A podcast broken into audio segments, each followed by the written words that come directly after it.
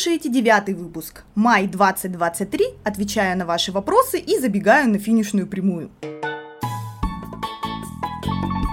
Hello, hello, мои друзья! Как вы помните, в прошлом выпуске я объявила конкурс, который, можно сказать, тоже почти прогорел, оставив после себя много пепла. Но, тем не менее, несколько вопросов таки взорвали пост Телеграма. И надо отметить все интересные. Я поначалу думала, что определиться с победителем будет легко, а потом я встала в этот паралич выбора. И я бы так долго тупила, если бы не Дисина помощь. Боже, храни Дисю. Я попросила его скопировать все вопросы в Word без имени отправителя и перемешать их, чтобы не обращать внимания на автора и выбрать реально самый интересный. Потому что там были еще вопросы от моих друзей. А я хотела все сделать по-честному. Ну и вот, смотрю на этот безымянный листочек и думаю, блин, как тяжело-то. Остановилась на двух вопросах в лидерах, ну и, сжимая свое сердечко, все-таки выбрала. Потом пошла в телегу сверить, чей это был вопрос, и это... Джем Макар! Любопытно, это никнейм такой или действительно имя с фамилией? Мои поздравления!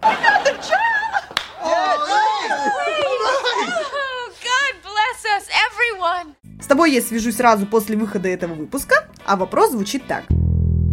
Когда ты создавала подкаст, чего ты ждала? Поддержки или больше критики? Популярности книги за счет подкаста или наоборот, чтобы после того, как книга выйдет и станет популярной, появился спрос на прослушивание подкаста? Или же у тебя были чисто альтруистические цели? Помочь кому-то вдохновить и так далее? Ну и сразу отвечаю. А фиг его знает. Вообще, мои цели на этот подкаст по ходу его развития трансформировались аж три раза. Изначально мы с друзьями втроем запускали разговорный подкаст Бла-Бла-Лен и даже выложили 5 эпизодов. Но потом стало понятно, что для друзей подкаст стоял на последних местах в их жизни, а у меня в числе первых. Ну и мы разошлись. А любовь-то к подкастингу у меня осталась. И я начала накидывать идеи. Я долго не могла придумать, о чем бы мне одной говорить в микрофон. Прямо неделями ходила и ныла, потому что хочется, но не знаю что. В итоге полезла в подкасты, искать соло-проекты, что вообще говорят одиночки. И наткнулась на подкаст «Заварили бизнес», где начинающая предпринимательница Саша Волкова рассказывала о своем бугристом пути по открытию кофейни. И знаете, я начала ее слушать и офигела с какой пушистой легкостью она рассказывает свою историю. Меня вовлекли в приключения и захотелось узнать, что будет дальше. Это моментально меня вдохновило. Я увидела, что у нее большая аудитория, а значит людям действительно прикольно такое слушать. Ну и я начала ковыряться в ее выпусках с точки зрения анализа. Аналитик, блин. Помню, как взяла первый выпуск и разобрала его на молекулы и атомы, чтобы понять, почему это так любопытно слушать. Выделила для себя все его цепляющие фишечки, ну и подумала, так а почему бы мне не рассказать свою историю тоже? У Саши в процессе открытия кофейни было много факапов и неудач. Так и у меня их не меньше. И вот я начала вести подкаст просто потому, что мне это нравилось, без конкретных задач. Потом, где-то в далеких отделах моего мозга пронеслась мысль о том, что это может в дальнейшем благотворно повлиять на продвижение книги. Но надежда была хрупкой. Все-таки мир бизнесменов больше, чем мир писателей или творческих людей. Ну, по крайней мере, мне так казалось. А значит, не факт, что мой подкаст бомбанет. А уже потом, когда пришли первые 100 слушателей и рост продолжался, я поняла, что а проекта действительно может быть хорошим пиаром для книги. Ну и плюс тут Яндекс Музыка очень сильно меня поддержала, за что им спасибо. И вот здесь как раз пришла вторая цель подкаста. И когда я отправляла заявки в издательство, я прям выделяла, что у меня есть слушатели, и что это нарастающая аудитория. Вот, посмотрите сами, послушайте. Все же твердили о том, что если у писателя есть аудитория, то ему будет легче пробиться в издательство. Но сейчас у меня уже 1500 слушателей, а издательства не спешат меня приголубить к себе. Значит, не такое уж это и преимущество. И потом, когда я поняла, что я буду сам издат, моя цель по этому подкасту плавно вытекла в последнюю, которая сейчас крепится у меня в голове. Очень хочется, чтобы подкаст кому-то помогал и вдохновлял, чтобы творческих людей становилось как можно больше в нашем мире, чтобы каждый человек, даже вынужденно работая на рутинной и нелюбимой работе, мог вечером, придя домой, достать свой мольберт с кистями и погрузиться в свой созидательный мир. А если у человека есть возможность, то он бы рискнул и уволился с нелюбимой работы и стал бы заниматься тем, чем всегда мечтал. Итак, пройдемся еще раз по нашей легенде. Мы, мелкие дельцы, переехали из Майами. Мы перевозили контрабанду на катере из Кубы. Где мы спали с одной проституткой. Нет. Она сказала, что ты лучше в ее жизни. Может быть. И я должен учиться у тебя. Все же нет. Короче говоря, сейчас у меня пошли вот такие действительно альтруистические цели. Но, как следует из прошлого, все в будущем может опять поменяться. Ну и раз я пошла вот так с конца комментариев, то дальше я хочу ответить на вопросы от Фрэнсис. Для тех, кто не знает, Фрэнсис Кель — это автор цикла фэнтези «Песень Сорокопута». Мы лично не знакомы, но я знаю, что у нее в Телеграме есть свой обширный канал, а помимо этого есть много небольших фэндом-каналов по ее произведению. Я восхищаюсь этому. Там постоянно и под постоянно я подразумеваю реально 24 на 7, кто-то пишет, рисует мемы по персонажам, иллюстрации, очень много сообщений, и все прямо, ну, в хорошем смысле сходят с ума от героев. Создался целый культ. Книги живут и продолжают жить дальше. Блин, я тоже хочу свою читательскую секту. Кстати, в подкасте «Качан капусты за авторский лист» есть прекрасный девятый выпуск с Фрэнсис. Обязательно послушайте. Три вопроса Фрэнсис были связаны с различием и сходством бизнеса и писательства, что тоже очень увлекательно, и я начала размышлять об этом. Вообще, выпуск первой книги — это, по сути, самый настоящий стартап. Хотя раньше это не подавали под таким соусом, да и в интернете никто не писал про это. Писатель — это действительно предприниматель, который сам придумал продукт, и теперь его нужно вывести в свет, рекламировать аудитории и продать всем нуждающимся, э, да и не нуждающимся тоже. Причем рынок предельно высококонкурентный. И не факт, что ты получишь прибыль. Миллиард долларов? Да. Мужик предлагал нам миллиард долларов, и ты отказался? Плохой мужик. И мы бы после этого стали хуже некуда. Совесть бесценна. Но ты-то ее оценил в миллиард долларов. Короче, это стартап с огромным риском поражения и ухода в минус. Такой бизнес для экстремалов. Но вы можете возразить, мол, Даша, предприниматель-то не творческий человек, а продукт это не книга. Пфф, Брехня! Когда я придумывала компанию по праздникам, я была настоящим творческим вулканом. Из меня постоянно выбулькивались бульк, бульк, бульк, идеи сценариев праздников, варианты костюмов аниматоров, задумки реквизита для игр, дофига всего. Но все-таки одно есть отличие лично для меня. Это то, что в писательстве, именно в процессе написания книги, я получала меньше стресса и больше такого приятного одиночества. Никто меня не дергал, я дергала себя сама, хотя порой даже более жестоко, как если бы дергали клиенты. Конечно, я еще не дошла до стадии «продай свою книгу хоть кому-нибудь», возможно, я заберу свои слова обратно. Но пока вот так. А что насчет навыков? Какие навыки, которые я получила, ведя бизнес, я могу или уже применяю сейчас в писательской сфере? Ой, их много. Ну, например, дисциплина и ориентир на результат. Это помогло мне дописать книгу до конца, а сейчас помогает не скинуть рукопись в мусорку и опубликовать ее, пусть даже сам издатом. Также, навык адекватного грамотного общения, что ли. Когда ты организуешь и продаешь праздники, ты, по сути, 24 на 7 общаешься с клиентами, партнерами и сотрудниками. Просто a lot of общения в твоей жизни. Рай для экстравертов. Каких только людей я не встречала. Каждому нужно найти свой подход и правильно к нему припарковаться. Уже внутри меня сформировались какие-то непреклонные правила общения, типа, никогда не задавать человеку два вопроса сразу в одном сообщении, потому что 80% что он ответит только на один вопрос, а второй проигнорирует, ну и всякие другие навыки коммуникации. Это мне помогает сейчас, помогал раньше, да и без сомнений вообще всю жизнь будет помогать. Придут чистить бассейн. Все понятно? Да. Завтра вывозят мусор, так что выставь его за дверь. Да.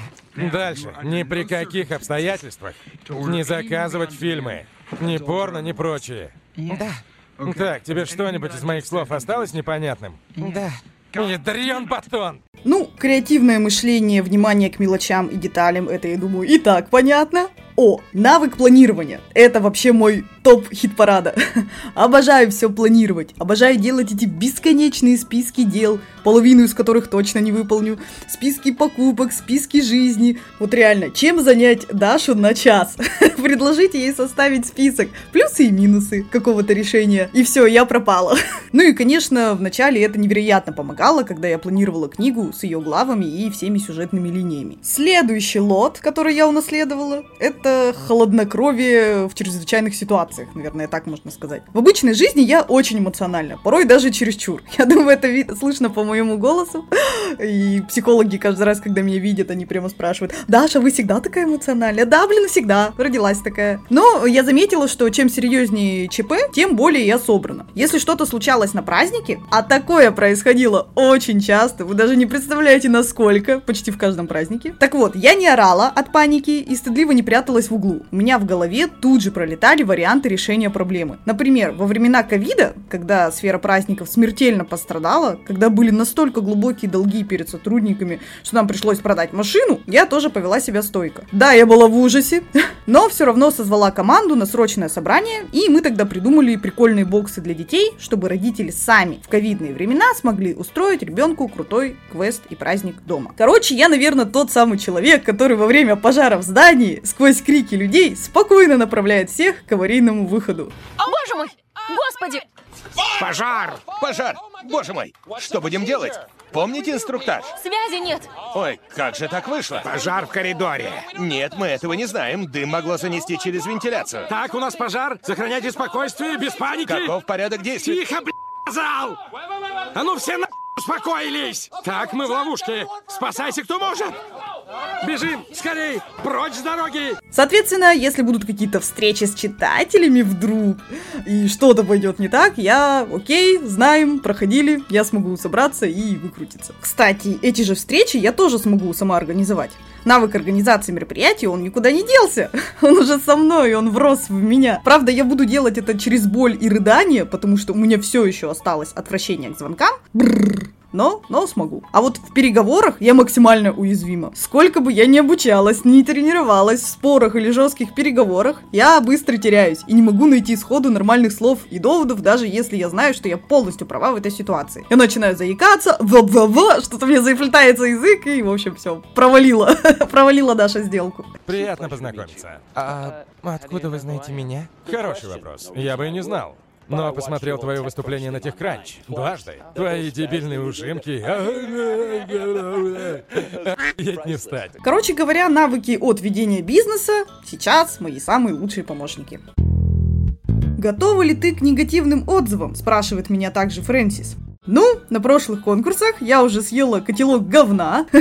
Меня плотно так замешивали в грязь, плевались в мою сторону и даже посылали на. Про последнее я во всех подробностях рассказывала в третьем выпуске. Спасибо всем этим борзым людишкам, я на вас подрастила толстокожесть. Так что да, я готова, пусть критикуют. Пиар из какашек тоже пиар. Следующий вопрос. Какая она для тебя книга мечты, идеальная книга, написанная тобой? А вот это как раз будет моя вторая книга. Я ее придумываю реально для себя, чтобы именно мне такое не терпелось скорее почитать, не подстраиваясь под какие-то тренды, не думая об актуальной проблематике. Пишу что-то такое, чтобы увлекло быстрее, чем Netflix и не отпускало до последней страницы. Есть ли у тебя примеры для подражания? Хотелось бы подражать Кингу с его высокой ежедневной производительностью, его годовыми бестселлерами. Но это не мой путь. А, вообще таких явных людей, кому бы я подражала, нет. Да, я восхищаюсь очень многими, что-то цепляю от них по чуть-чуть, но вот так вот прям не подражаю. Другой вопросик. Ты еще в начале писательской карьеры, но оглядываясь девятым выпуском подкаста назад, какие бы ты советы дала себе сейчас? Такс, а в этой моделирующей ситуации существуют параллельные вселенные или прыжки в будущее? В общем, если есть, то... Дарлайн, найди все девять выпусков подкаста и прослушай их. Там почти в каждом есть совет, как не надо делать. Дальше вопросик от Альбины. А, с каким писателем мечтаешь познакомиться больше всего? Знаете, наверное, не с писателем, а скорее я бы хотела как-нибудь попасть в большую сценарную комнату, где много знаменитых безумных сценаристов с шоураннером а, придумывают и обсуждают эпизоды. Не так хочется понаблюдать за ними, а, как работает у них мозг и креативное мышление, как они яростно спорят, решают, умрет ли в конце главный герой или нет, и почувствовать от них вот эту вот мощную творческую энергетику. Вот это я бы хотела. Окей, следом идут серьезные вопросы от Виктории. Почему именно фэнтези? Есть или были идеи работать в другом жанре? Какой жанр вообще не твой? Можно на ты, надеюсь. Ну, of course, конечно, со мной обязательно нужно на ты. Так вот, я сама люблю читать и смотреть фэнтези, поэтому долго не выбирала. Но мне кажется, в дальнейшем я захочу попробовать себя и в других жанрах. Почему бы нет? Ведь фэнтези это по сути та же драма, только в вымышленном мире. Но думаю, что я вряд ли стану писать в азиатской тематике или делать ритейлинги. Это совсем не мое. Почему подкаст не называется «Боже, храни Дисю»? Если бы была номинация на самый смешной вопрос, я бы отдала ее тебе, бесспорно. Вообще хочу сказать, что Виктория подсказала мне кое-какую крейзи идею. А, я, в принципе, считаю свой подкаст таким м, странненьким, что ли, скорее даже экспериментальным. Это голоса у меня в голове. Это Татьяна? Кто-кто? Вредная британская девочка, о которой вы говорили по телефону. Можно поговорить с ней? Да. Здрасте, доктор. Я из Вассекса. Это разве в Англии? Мне-то почем знать, я же маленькая девочка так-то. Поэтому, возможно, следующий финальный десятый выпуск в этом сезоне будет просто квитэссенцией... Кве... Квитенсте... Кви... Квинтэссенцией. Квинтэссенцией странностей. Блин, зачем я такое сложное слово засунула в сценарий? Не знаю, решусь ли я на это, но за подсказку спасибо. Ну и заканчивает серию вопросов Наташа. Как ты думаешь, ты готова к тому, что твоя книга действительно станет бестселлером и у тебя появится собственная популярность? Я разревусь, если это случится, но точно готова. Думаешь ли ты о написании другой книги? И сейчас все такие, блин, ну Дарлайн же два выпуска назад об этом говорила. А я вам скажу, что Наташа мой друг и бывший коллега, и из-за плотной занятости она еще не успела послушать все выпуски. Ну, это я так себе, конечно, скармливаю это оправдание, надеюсь, что именно в этом причина. Поэтому простим эту невнимательность.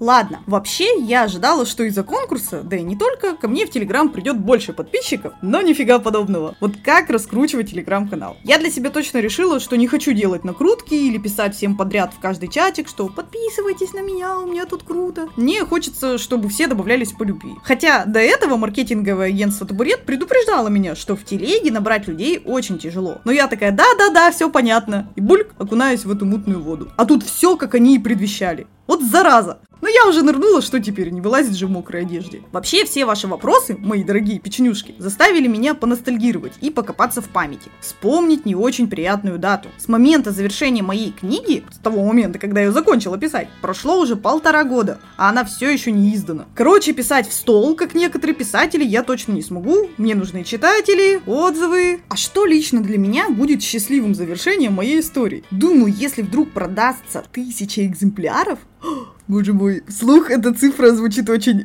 много и страшно. Так вот, тысяча экземпляров электронного самиздата в месяц, то это будет ошеломляюще. Шаломе Тимати. Это будет Шаломе Тимати Situation. Я тогда, наверное, буду заказывать тираж уже в бумажном виде. Ну, или случится провал.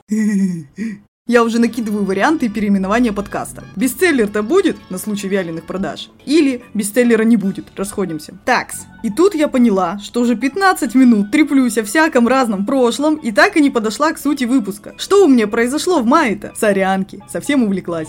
Just go downstairs and apologize. Fine. I'll say I'm sorry. No, be sincere. Like this. I'm sorry. I'm sorry. I'm sorry. I'm sorry. I'm sorry. I'm sorry. I'm sorry. I'm sorry. I'm sorry. I'm sorry. I'm sorry. I'm sorry. Good, that's the one. Итак, я начала искать иллюстраторов и художников для моей обложки. В голове нет ни одной циферки, даже примерно сколько это может стоить. И тут на улицах Телеграма увидела у кого-то такую фразу. Оплата за обложку в 5, 10, 15 тысяч рублей – это копейки и неуважение к иллюстратору. Хм, то есть мне обложка может обойтись больше, чем в 15 тысяч? Нормальненько так. А чего? О, ну и что, что? Нормально. Это иногда э, больше даже, э, чем по, получше, чем, вот, э, чем похуже. В целом, я понимаю, почему так дорого. Все ж, от руки рисуется. Так, стоп, погодите. А что рисовать-то вообще на обложке? И тут я конкретно так влипла. В голове звуки сверчков, а перед глазами застыли сахарные облака. Что рисовать? Кто-то из художников, как я узнала, рисует на обложках только персонажей. То есть здание или что-то еще, это не к ним. Кто-то рисует все подряд. Божечки, божечки, а мне-то что нужно? Честно говоря, не вижу на обложке главных героев Ника и Кейт. Вот не знаю, не вижу все. По идее, нужно нарисовать что-то связанное с моей волшебной едой. Но здесь я очень переживаю, что обложка будет походить на поваренную книгу с рецептами. И ее будут покупать домохозяюшки. А потом материться, что там нет рецепта Цезаря. Боже мой, Рэйчел сделала половину бисквита и... и половину мясной запеканки. Господи, ей придется все переделать. Мы никогда не введем этих цыпочек в новый мир. Блин, и что вообще лучше будет всего смотреться? Что привлечет внимание читателя? Хоть книга электронная, я все равно хочу, чтобы она была very beautiful. Ну и я уже подумала, что если все понравившиеся мне художники будут заняты или будут просить супер много, то я, скорее всего, буду делать обложку через искусственный интеллект. Да, мне придется сильно задолбаться с этим, но обложку, например, за 30 тысяч я точно не готова буду брать. Кстати, друзья, если у вас есть знакомый, кто рисует обложки на книги, буду очень рада, если поделитесь со мной в Телеграм. Короче говоря, добавила я себе в папочку разных иллюстраторов и пока хожу думаю, составляю в голове ТЗ на обложку. И потом моя мысль плавно перетекла на идею аудиокниги. Я бы очень хотела аудиокнигу. Но не так, чтобы просто чтец зачитывает, а прям разыграть по голосам, сделать вставочки, фоновую музыку, эффекты. Все, как я люблю и делаю в своем подкасте. И, как, например, я услышала у Ислама Ханипаева в его аудиокниге «Луна-84» на Яндексе. И чтобы было вот такое вот действительно полное погружение в историю. Но это уже вопрос довольно приличных сумм. Как я поняла, один только актер может попросить 50-70 тысяч рублей за озвучку. А тут мне надо хотя бы двух. И плюс все остальные траты. Что ж, по аудиокниге понятно. А что насчет экранизации? Так и слышу этот внутренний голос. Продай сначала хотя бы 100 книг, а потом выпендриваться будешь. Но, как говорится, мечтать надо по-крупному. Раньше я уже рассказывала свои мысли по поводу российского кинематографа, и у меня в этом плане ничего не изменилось. Но даже если все это отбросить, я поняла, что вообще не вижу свою книгу в экранизации в качестве фильма. Как будто это не ее формат. И я даже немного словила грустняшку из-за этого. Но потом Дися подсказал мне идею. И как обычно, у меня на это есть ровно три буквы. Б, Х, Д. Боже, храни Дисю. Я поняла, что это прям оно. Я во всех красках вижу экранизацию в качестве анимационного 3D мульта. Очень и очень отчетливо. Дися сказал, что мы можем вообще вдвоем собрать мульт на 5 минут. Что? Чтобы потом на него найти инвесторов и сделать полный метр. Это нормальная практика сделать кусочек и потом искать финансирование. Может управлять хулифоном при помощи нервных импульсов. Водить курсор, кликать, перетаскивать и даже печатать. И все это силой мысли. Это ж офигеть! Ну так и эм, какие сроки? Когда мы сможем приступить к тестированию? Довольно скоро. Возможно, даже при нашей жизни. Осталось только придумать, как это воплотить. Правда, в России мульты в основном рисованные, и неизвестно, как отнесутся к 3D. Дися также сказал, что мы можем даже весь метр собрать вдвоем. Правда, это будет долго. Э, типа сейчас там все просто, и он буквально за час покажет мне, как собирать 3D-анимацию на движке Unreal Engine. Что? Я была уверена, что это все делается дольше, но оказывается, сейчас новые технологии и все супер изи. Конечно, неизвестно, будем ли мы все-таки за это браться, но меня сильно подбадривает тот факт, что такая возможность есть. Добавить бы в сутки еще 24 часа, то, может быть, и взялись. Да-да, я опять кидаю предъяву к часам и минутам моей жизни. Честно говоря, тема времени меня снова накрывает. Вот слушаю я подкасты с другими русскими молодыми писателями, читаю их каналы, и знаете, мне как-то опять стыдно, что они вот и нас на работе работают, и книгу пишут чуть ли не ночью, все уставшие, запаренные. А я вот вообще не работаю сейчас. Казалось бы, сиди да и пиши целыми днями, но я не пишу так часто и много. Мне хочется жить в моменте, что ли. Хочется пробовать заниматься разными хобби, путешествовать, смотреть фильмы, сериалы. Еще огромный список хотелок. И вот на фоне этого внутри меня сидит какой-то полуголый плешивый чувак и стыдит меня по каждому пустяку. И как-то даже неловко жаловаться на какие-то неуспехи или нехватку времени. Но с другой стороны, мы с Диси давно шли к этому моменту. Мы почти сразу после женитьбы договорились с ним, что сначала я, бизнес-вумен, добываю мани-мани в нашей семье, пока он занимается IT-стартапом и получает копейки. А потом, когда он сможет сам достойно зарабатывать, чтобы обеспечить нашу семью, я наверняка буду уходить с работы и становиться содержанкой. Наверное, это тоже дало мощный толчок моему перегоранию в бизнесе, я так думаю. Потому что тянуть на своих плечах семью, хоть и без детей, морально тяжело. Чувствуешь себя таким суровым мужиком в семье с неженскими половыми органами, таким хозяином в доме, батяня Даха. Пил букет роз, косуху одел, очки из гитары, и когда она вышла из подъезда, не понимает, а, я, я хочу, чтобы ты меня любила, как любить умеешь только. Я, я вас не знаю. Я говорю, ничего, девочка. еще узнаешь? Узнаешь, и я научу тебя любить по-русски. Но в итоге-то все случилось прекрасно. Наша договоренность воплотилась в жизнь. То есть здесь не было какого-то фэнтезийного случая или выигрыша в лотерею. Мы действительно усердно трудились и долго шли к этому. Так почему мне тогда стыдно за то, что я не работаю сейчас и при этом не написала уже вторую книгу? Ладно, минутка ежеэпизодного нытья окончена. Спасибо, что не переключаетесь. А что с редактором-то, Даша? Спросите вы меня. А я вам скажу, что с ним наконец-то все в порядке. Блин, я так переживала, когда начала искать нового человека. Вы же помните, что я была травмирована первым редактором, да еще и деньги потеряла. Хотя и сумма, если сравнивать с другими, была небольшая. Как там говорится, скупердяя платит дважды? Вот это про меня, ага. Поэтому во второй раз я хотела взять человека с хорошим опытом и была готова платить больше. Я даже у чата GPT спрашивала, где найти хорошего редактора. Но он отвечал мне обобщенными, напыщенными фразами, типа «Кто ищет, тот всегда найдет». Нейроговнюк. Ну и я пошла обивать пороги и углы всяких телеграм-каналов. И в итоге нашла. Вот оно, я всегда был прав, я был прав. Можно я кое-что сделаю? Да. Хорошо. Ну, как-то так.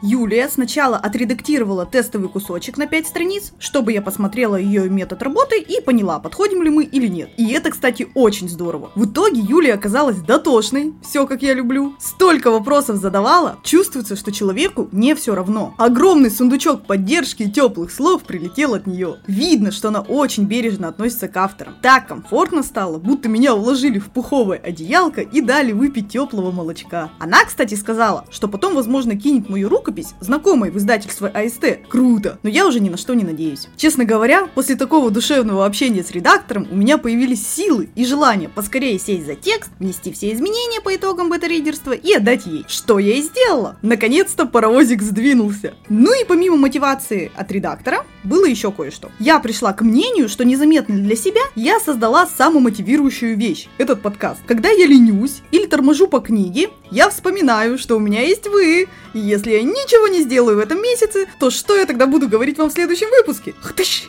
Сразу пошла работать. В работе над правками я опять пришла за помощью к чат-боту. У меня в книге есть волшебные дары продукты, у которых есть название. И вот некоторые из них я уже переписывала и перепридумывала, наверное, раз 10 точно. И все никак не нравится. И когда сейчас я опять села за книгу, мне снова не понравились некоторые слова. Да блин, да так заколебало уже. И я пошла к своему искусственному коллеге, на что он мне накидал идейки креативных названий, одно из которых я оттуда с удовольствием стащила. Классно. Также мне пришлось покопаться в моих прошлых записях по книге о том, как работает моя тележка в подземном рынке. Потому что редактор задала кучу вопросов по ней, что несомненно круто. А я, я поняла, что уже нифига не помню, что там я придумывала, какое там управление, какие кнопки, как она работает. Это так забавно, пришлось откапывать реликвии. Фипс, ты ищешь в кухне, а я в дальней кладовке. Ладно. Могу сэкономить вам время, дамы, я сижу перед вами.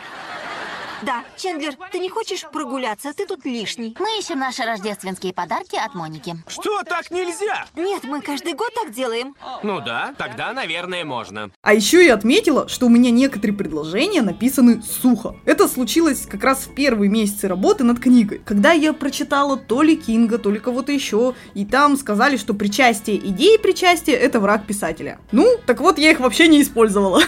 Вообще, представляете? Текст выглядел очень однобоким. Сейчас понимаю, как это было тупо. Поэтому некоторые предложения тоже пришлось переписывать. Потом села за рецензии от бета-ридеров. Начала оформлять общий по ним файл. Что они все предлагают изменить, плюс что им понравилось больше всего. Чтобы это потом выделять как фишки книги. Да-да-да, вот такая умная мыслишка вдруг у меня возникла. Конечно, я не внесла все изменения. а Я решила посоветоваться потом с Юлией, когда она закончит первый этап редактуры. И, скорее всего, я пойду по советы другой Юлии, моего бета-ридера. И реально усилю проблематику книги. Вы тоже заметили, да, что слишком много Юлий вокруг меня? Первый редактор была Юлия, бета-ридер Юлия, и второй редактор сейчас тоже Юля. Что за юлесный день? Так вот, проблема РПП, то есть компульсивного переедания, все время валялась на поверхности книги, но я ее не замечала. Или не хотела замечать, потому что сама страдаю этим расстройством. Но факт есть факт. Моя книга про РПП, и не надо этого стесняться. Нужно наоборот усилить эти моменты.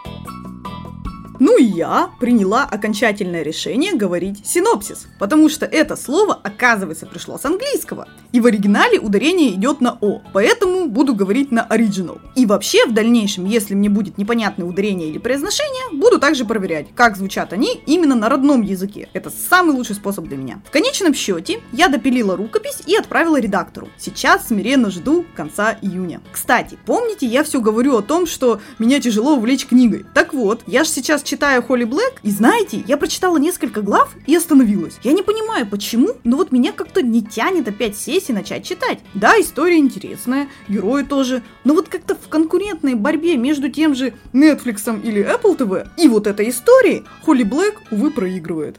Хочет меня к талешкам устроить. Ну так в чем проблема? Да мне только теперь в странные итальянские фильмы дорога. Ладно, вот в чем идем. проблема. Вот облом. Тише. Насрать мне, что я при всех плачу. Никто не помнит, кто я.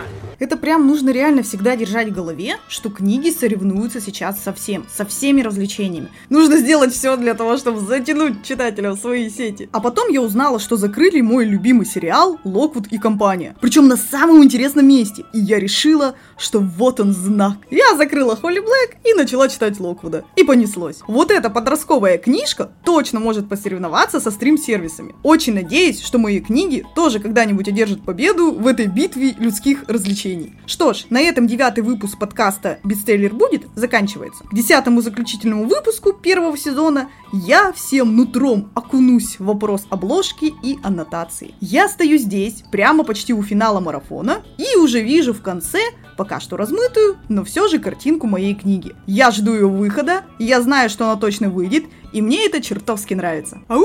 Ау! Вы слушали подкаст «Бестселлер будет». В нем Даша рассказывает весь свой путь от мелкой предпринимательницы к писательнице фэнтези под псевдонимом Дарлайн Бов. Все, что происходит у нее здесь и сейчас. Подписывайтесь на ее подкаст в Яндексе, Apple, Google Подкаст, ВК и других площадках. Ставьте лайки и пишите комментарии. Это очень помогает развитию подкаста.